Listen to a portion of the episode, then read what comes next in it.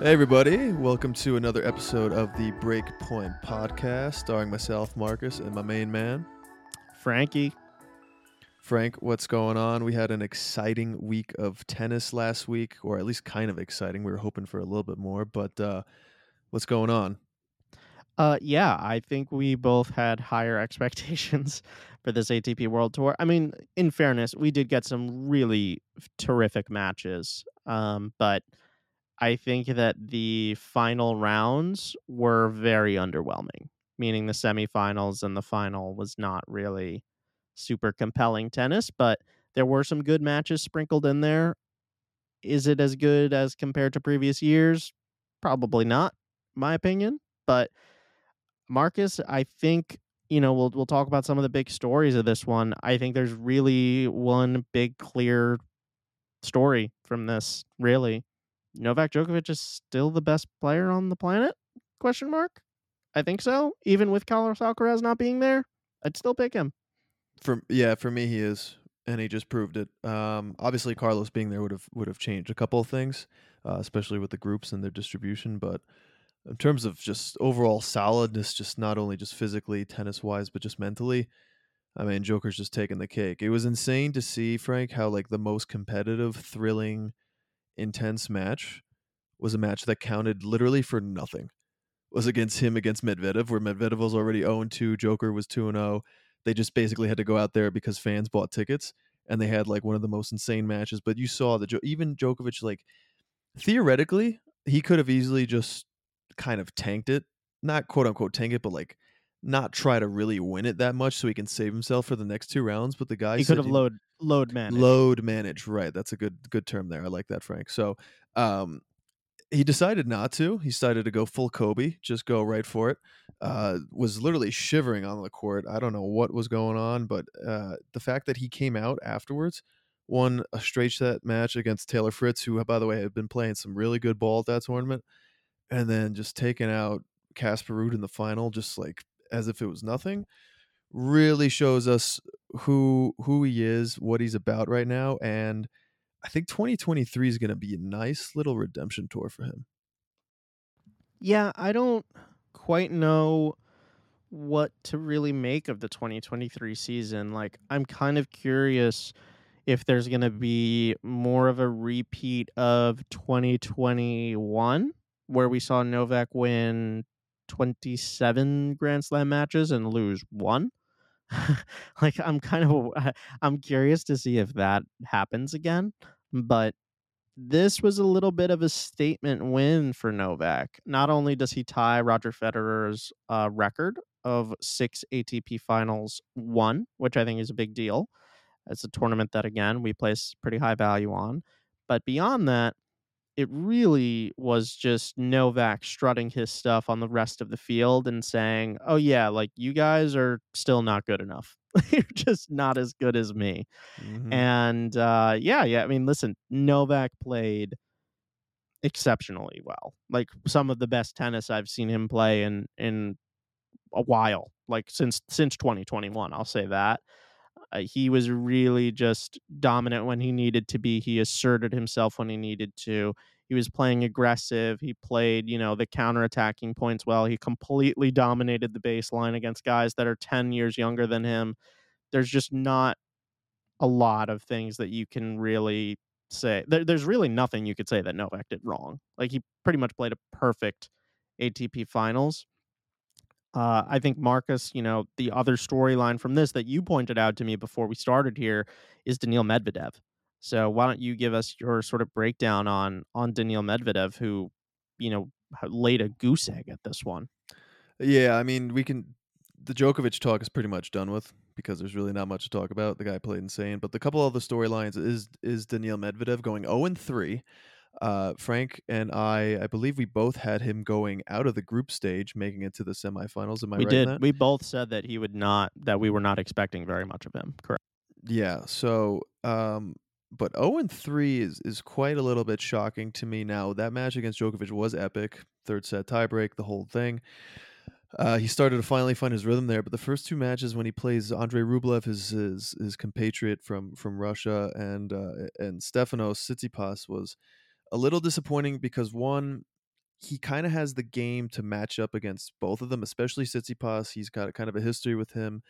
Uh, and we were expecting Daniil Medvedev to be, at least on the Breakpoint podcast, um, you know, to to block off hardcourt events essentially, and to be like the second best or best hardcourt player in the world behind Novak Djokovic. This was obviously pre Carlos Alcaraz, but even with Carlos in play, we still consider him a top three hardcourt player in the world, and he lost three matches in a row that he probably shouldn't have lost. So he's kind of had a little bit of a hangover since winning his first Grand Slam in 2021. I don't know what to expect of him moving forward. I don't know what happened this tournament, what's going on mentally with him. It seems like he might need a, a little break here so he can attack 2023 and kind of figure out what's going on. But my perception of it is he just seems like he's a little bit maybe burnt out. I don't know. What do you think, Frank? I agree with burnt out. I think that's probably the answer. My thing with Daniil that I find to be the most concerning that you just highlighted is that these are guys that Daniil really used to own. Like he owned Rublev, he owned Tsitsipas, and now all of a sudden this year, those guys have started to beat him, and that for me, and and on his surface, like on a hard court, and that for me is a really concerning thing because that sort of says to me like, is this guy already declining?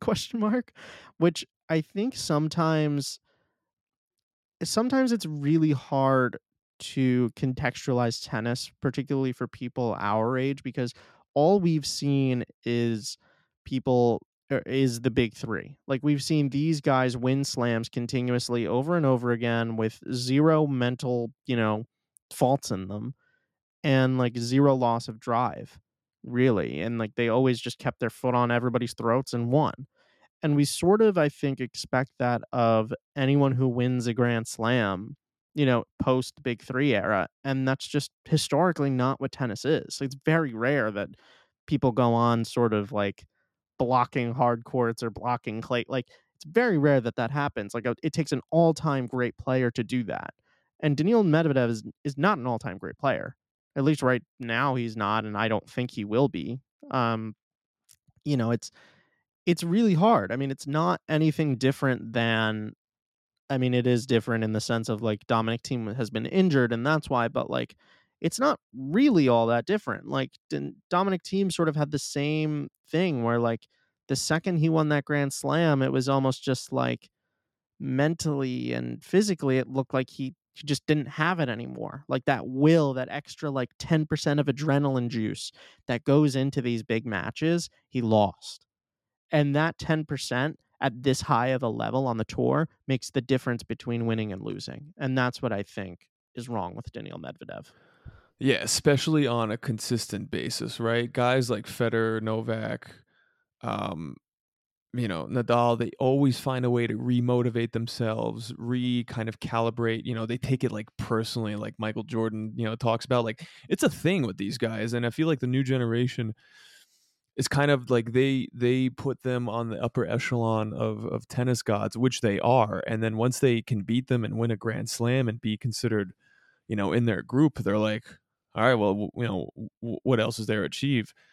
There is more to achieve obviously but in their minds maybe something kind of clicks wrong where it's like oh that's kind of it let's just tap out let's just keep playing and have fun and stuff i don't know what's going on with him um, but that that was a big storyline for me frank another storyline which is really a short one and not a shocking one rafael nadal uh, does not win the atp tour finals and he still only has one indoor hardcourt tile uh, to his name yeah, no, I'll give you I'll give you credit for this one. You were completely you completely called that one. I was expecting a lot more from Nadal, but I think you pretty much hit the nail on the head that we just should not be expecting really anything from him on an indoor hard court surface. No matter unless he like seriously adapts his game, which I thought that he would, but he very much just did not. Um yeah. So I, I, I I I don't really know if there's anything more to say there other than like Nadal nope. just just looked like he needed a break. So he's gonna go on his yacht in Mallorca and fish, and that's it. Got respect. Good for him. Uh, uh, yeah. We got well, Frank. Another storyline I believe that you wanted to talk about. Which one? FAA. Uh, well, that that's that's one. Or you talking yeah. about Taylor Fritz? Uh, let's let, us let us get FAA out of the way. Okay, FAA. I mean, he choked. That's that's it. I mean, I, don't- I don't I don't know what to say. I mean, it's the same thing over and over again. We called it here on I- PPP. I like it's it's the same things over and over again. The guy just like has this run where he plays really well, and like you see him like whip Nadal, and you're just like, oh, like this is great. Like he'll you know he'll do something with that, and then it's just like, oh yeah, by the way, I lost to Taylor Fritz now. And it's like no disrespect to Taylor Fritz. I think Taylor Fritz, you know, good for him, dude. Like get to the to the semifinals of the tour finals after being the sort of lucky, you know, ninth seed. That's awesome. Like good for you. I, I love it. But you know, it's it's just like FAA is you like can never you can never consider this guy to win in in a grand slam when he just can't beat like he can't consistently beat players who are better than him. He just can't do it. It's He's so he's so streaky. he's like that girl that you go on a date with and it's a really good date and then you expect her to call back but she doesn't call back that's how reliable faa is all right that's how reliable he is That's I think that's an understatement.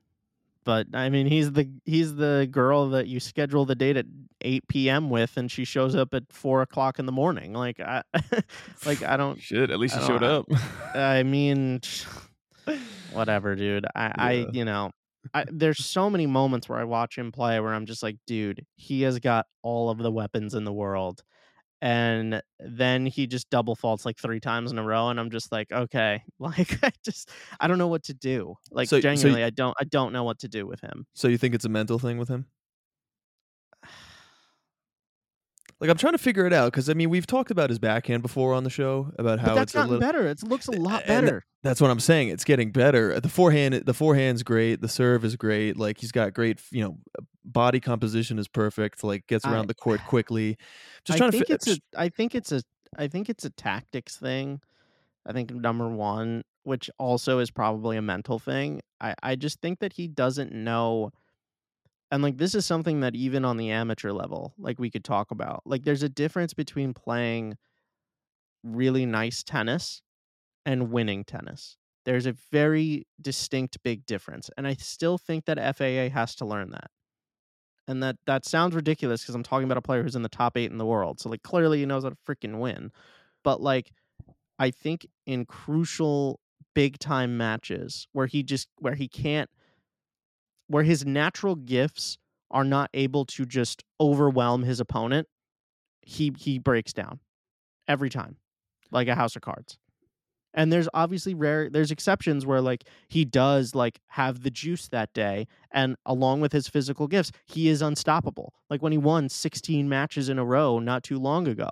It's it it is unstoppable to play to play against. Like the guy beat Carlos Alcaraz fresh off the US Open. Like it, I I understand that it's a little bit of a hangover but like still the guy did it. You got to give him credit for it. Oh, for sure. The question And- with with him is really not so much like he can pretty much beat anybody below him. the The question is, Yeah. how is he going Anyone to do? Anyone who's sub top 15 in the world, he can beat. he And he doesn't have to play well. No, and he does it on a very regular basis. He doesn't really lose too many matches that he shouldn't be losing. But when it comes to him playing against his contemporaries in the top 10 or in the top 15, it's just where we run into issues with him, man. It's just like, wh- when And, uh, when uh, the- when are we going to see it? the thing is is that they're not just losses they're bad losses. That's the thing is it's not like it's some like five set epic. It's like you know like a guy like taylor fritz like f i love fritz. We spoke about how much we love fritz. Faa should be beating him and he loses to him 6-2 in the third. Like eh, the first match against casper ruud who again, I think Casper Ruud had great tour finals, made the finals. Again, another sneaky good Casper Ruud result that no one saw. Like Yep. I didn't I don't think either one of us necessarily thought he would be bad, but like I don't think we expected him to make the finals. We didn't think that he would do this well against the best eight players in the world on an indoor hard court. We did No. certainly not think that. So shout out to Casper. Yeah, shout out to Casper. Great job. And like Casper beats him 7 6 6 4, two sets. Like that's a that that match is the perfect encapsulation of somebody who knows how to win versus somebody who has all the physical gifts in the world but is still learning how to win. I think that is like if you put Casper Ruud's mentality in FAA's body, the the guy would win every like match. it would be crazy. But say Levy. Moving on. Um, Taylor Fritz, I think we just talked about, did really good. I'm, I'm very proud of him. Super, like this is. Uh, I hope this is the beginning of a breakthrough in Taylor's career. I think he did really great, and like this has been a uh, home run season for him. So good for him. Very happy. Uh, the, the the last person that I think we wanted to talk about was Stefano Tsitsipas. So Marcus, why don't you give us a little bit of a breakdown on on what happened with Steph this tournament? Yeah, a little disappointing. Um, I I had him as kind of a, a quote unquote dark horse, making it through out of the group stage into the semifinals. Uh, he's won this tournament before. He's now, I believe, two in the world even after this. But uh, you know, kind of was hoping for him to get a result here, at least take out uh, Medvedev. Um, which he did, and then hopefully, you know, I wasn't expecting him to beat Joker, but I think I, I thought that he was going to beat Rublev um, for that that that tiebreak match. But a little disappointing for him. He's got to go back to the drawing board, figure out what's going to work for him, what's not working for him. It seems like he's just kind of he's just very mentally unstable in those key moments in matches. He'll go in a streak where he plays really well and everything's fine. But once it starts going the other way, once the other guy starts adjusting his strategy and his tactics, he starts to lose his mind a little bit. He's gotta, I mean, dude, Frank, correct me if I'm wrong or if I'm saying something that's crazy, but like, he's got to figure out the situation with his parents in the box it's really Yeah. it's really Yeah, yeah, yeah, ruining no, the he guy's career. He's got, he's got, to get at it. He, I, I mean, I've been saying this for the past year. They need to go. They need to exit his box, exit, you know, his like coaching situation.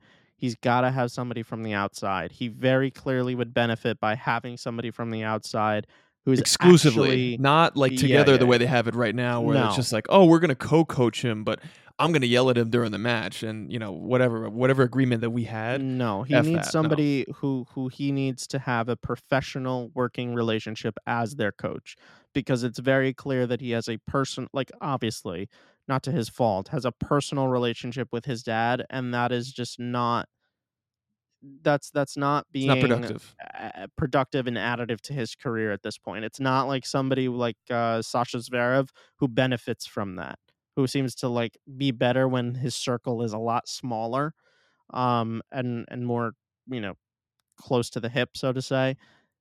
I think that Steph very much needs like just somebody who's purely from the outside who can really give him like challenging coaching advice you know i'm i'm curious to see if there's somebody like uh i mean you'd think like somebody like a, a darren cahill would really be perfect for stefano tsitsipas but he's obviously with jannik sinner i think a brad gilbert would be really really good for for tsitsipas like just somebody that knows like how to again like somebody knows how to like win number one obviously and somebody who has coached at this high of a level and knows what it takes to sort of get there. Like Brad Gilbert did that for Andre at the end of his career and made him like get there.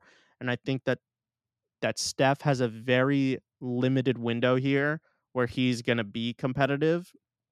You know, like not in the sense like he's going to fall off the map anytime soon, but Yeah, we're talking slam he, contention. he is he yeah, exactly. He he has the potential to win this a slam in the next 2 years. That is he needs to be in a win now attitude and he needs a win now coach. And his father is just not that. No, again, we've never questioned his talent. The guy was up two sets to love on Joker in the finals of the French. Talent is not the issue.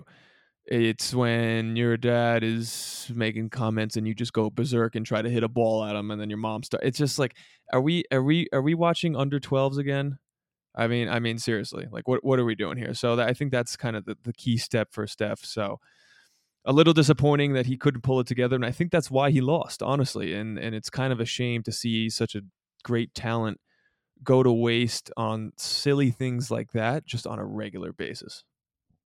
Yeah, I'm I'm with you. I I want to see him maximize his potential. I think he's got a lot of it. So I hope that he makes that coaching change and, you know, it's a better 2023 from him, but I am growing very fatigued of people of players like Tsitsipas and FAA where it's just the same like the definition of insanity is doing the same thing over and over again and expecting a different result and I'm doing the same thing over and over and over again with Tsitsipas and FAA and I'm expecting a different result. So maybe I'm going insane. but you know, I, I just whatever. Um, I think the last, I think we've, ironically, I think we've covered every player that was at the tournament except one, so we'll might as well just wrap it up here. Um, Andre Rublev, very briefly, why don't you give us your thoughts? I thought it was a good showing for him. Uh, I thought he was the underdog in that group. Came out, you know, beat beat Medvedev and and Tsitsipas to win it with apparently the, limited weapons that he has, according to Stefano Tsitsipas. Um, which is just ridiculous for him to say. It's like, come on. But uh, Rublev's firecracker off the ground, man. If Rublev, I'm telling you, if this guy had a, a, a, just a decent second serve and at least a respectable first serve, he would be in slam contention. But that's kind of holding him back, in my opinion. But great result from him all around. Yeah, I think he's a perpetual quarterfinalist, and the results sort of back that. I think he's just like rock solid, you know, hits the ball, like can dominate the baseline against anyone who's outside the top 20, top 15 in the world. But if you put him in a situation that's not that, I think he struggles. I don't know if he has that like A plus plus weapon. Um, but listen, the the guy, the the one thing you got to give Rublev over some of the other players that we've spoken about so far, the guy is a machine. Like he works incredibly hard. That is well established on the tour. Like he spends more time practicing than anybody else, and you're always going to be, uh, but you know, a, a very strong contender when you have that attitude, right? So, I, I, Rublev is one of those players that like, I, I think he has. He's like a classic, like high floor, low ceiling for me. I just, I don't nearly know if his ceiling is ever Grand Slam. I think his ceiling is like get lucky with a run and you know maybe make a semifinal or a final, maybe, maybe. Yeah, I'm with you.